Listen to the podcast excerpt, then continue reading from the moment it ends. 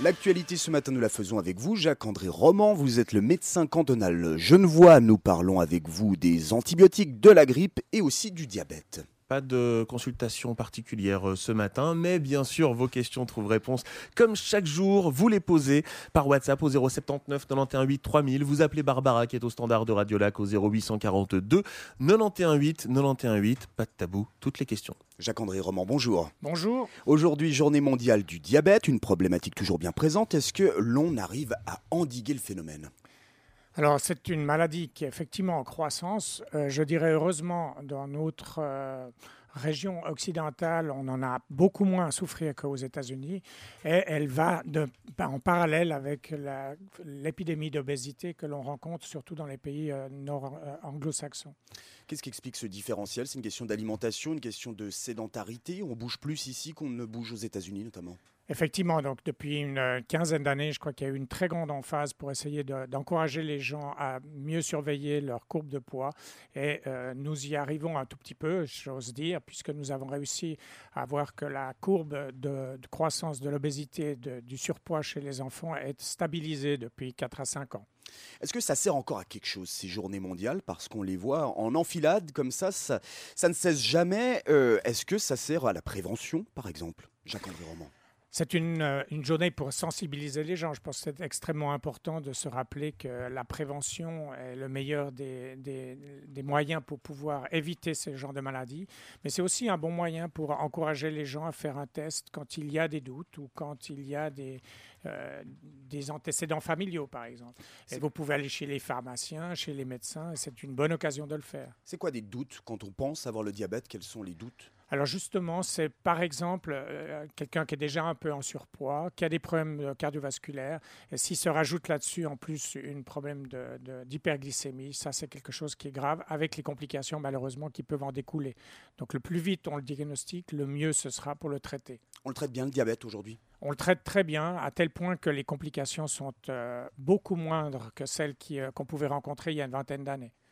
On va parler de la grippe euh, juste dans, euh, dans, dans, une poignée de secondes. Petit rappel peut-être du distinguo entre infection virale et infection bactérienne, ce qui nous permettra, permettra de parler des antibiotiques juste après. Vous êtes sûr que vous voulez quelques secondes?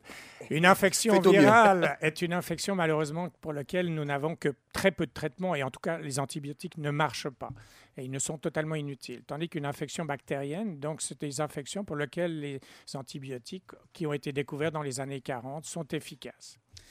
C'est également donc la semaine mondiale pour un bon usage des antibiotiques. Qu'est-ce qu'un bon usage des antibiotiques? On entend à peu près tout et son contraire sur euh, cette question. Jacques-André Roman, médecin cantonal genevois.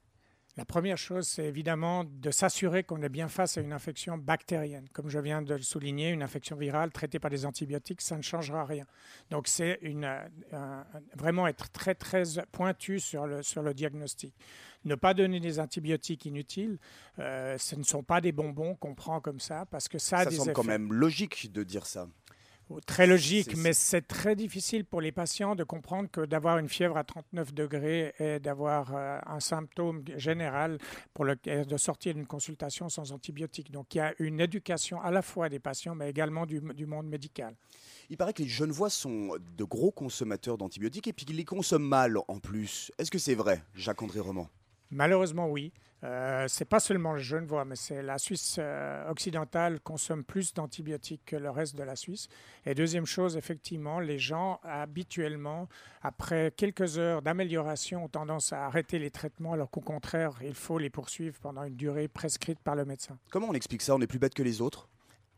On a plutôt tendance à vouloir euh, limiter les médications que l'on prend. Et je pense que c'est cette philosophie-là qui prévaut.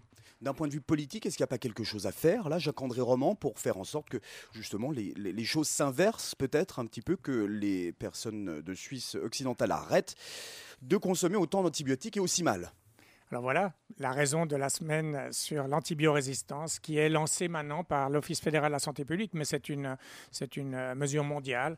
Et l'objectif est justement de sensibiliser à la fois les patients, mais les professionnels de la santé pour les, des conséquences d'une, d'une inadéquation des traitements. Parce qu'il y a aussi un sujet assez anxiogène autour de tout ça, c'est la résistance aux antibiotiques et aussi la raréfaction des différentes molécules que l'on peut utiliser. Peut-être vous pourriez revenir sur ces éléments-là aussi, Jacques-André Roman. Aujourd'hui, on est de plus en plus résistant et dans un certain temps, on aura de plus en plus de peine à se traiter avec des antibiotiques. Ça fait peur. Malheureusement, ça fait peur et vous avez tout à fait raison de le souligner. Ce n'est pas qu'on est plus résistant aux antibiotiques, ce sont les bactéries qui sont devenues extrêmement résistantes.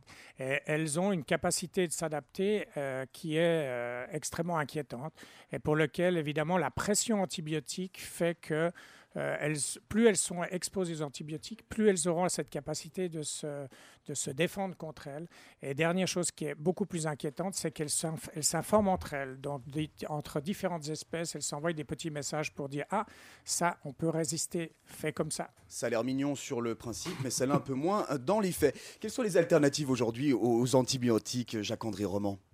Alors, comme je le soulignais tout à l'heure, je pense qu'il est vraiment important de considérer, de pousser le traitement jusqu'au diagnostic, pardon, jusqu'au maximum pour éviter des traitements inutiles. La deuxième chose, c'est de donner vraiment des informations très claires aux patients sur ce que l'on fait et pourquoi on le fait, de sorte que les gens ne prennent pas ça comme euh, un médicament comme tous les autres. Et puis en dernière chose, je pense qu'on peut aussi euh, dire qu'il y a euh, toute une consommation autre que humaine et qui est aussi fortement décrue. Je pensais au monde vétérinaire, par exemple.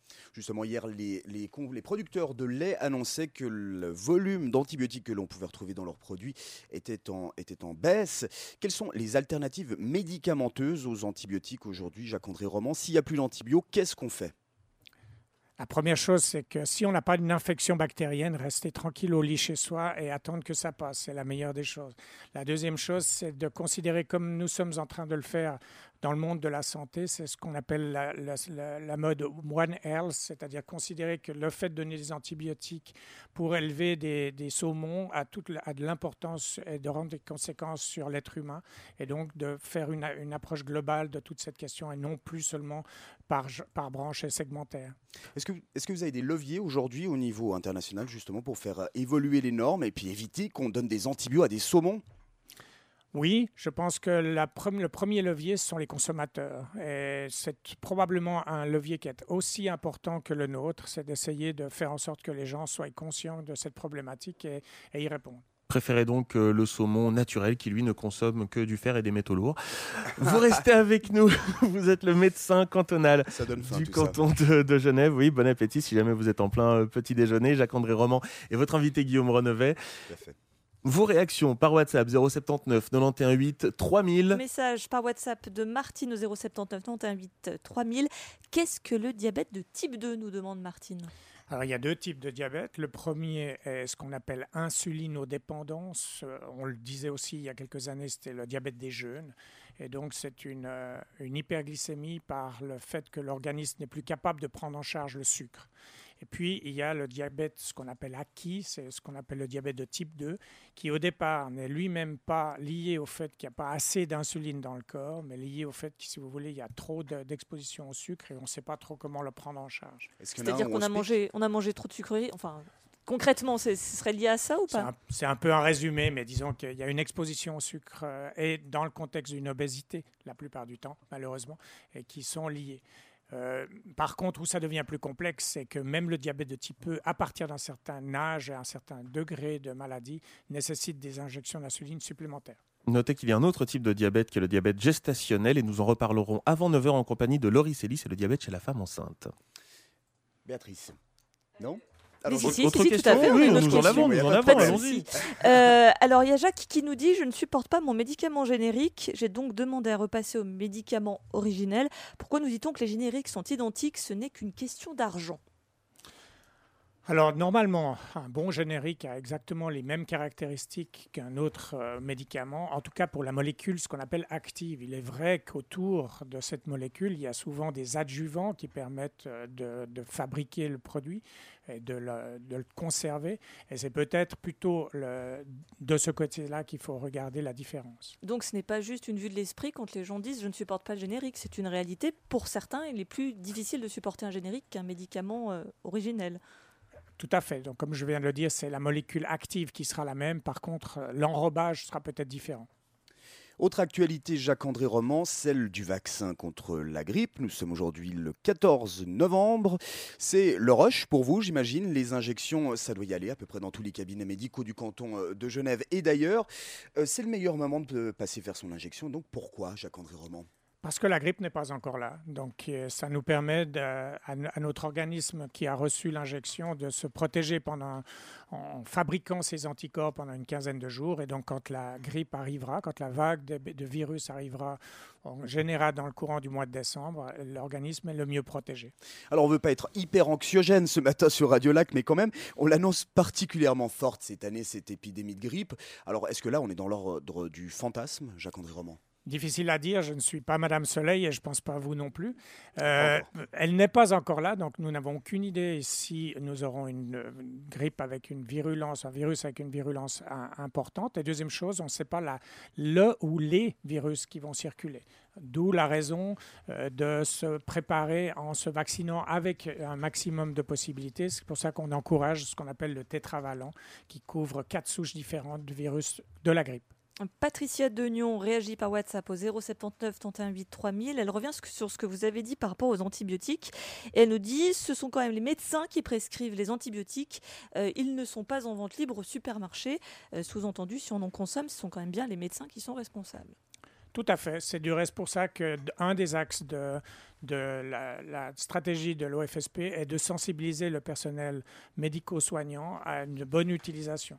Il faut savoir que la pression des patients, des fois, fait que le, médecin se sent presque obligé euh, de donner un antibiotique, par exemple, pour être sûr de ne pas passer à côté d'une infection bactérienne, puisqu'il a un certain doute. Pour dire la chose clairement, certains médecins ont peur de perdre des patients et donc même s'ils savent que la personne n'a pas besoin d'antibiotiques, ils en prescrivent.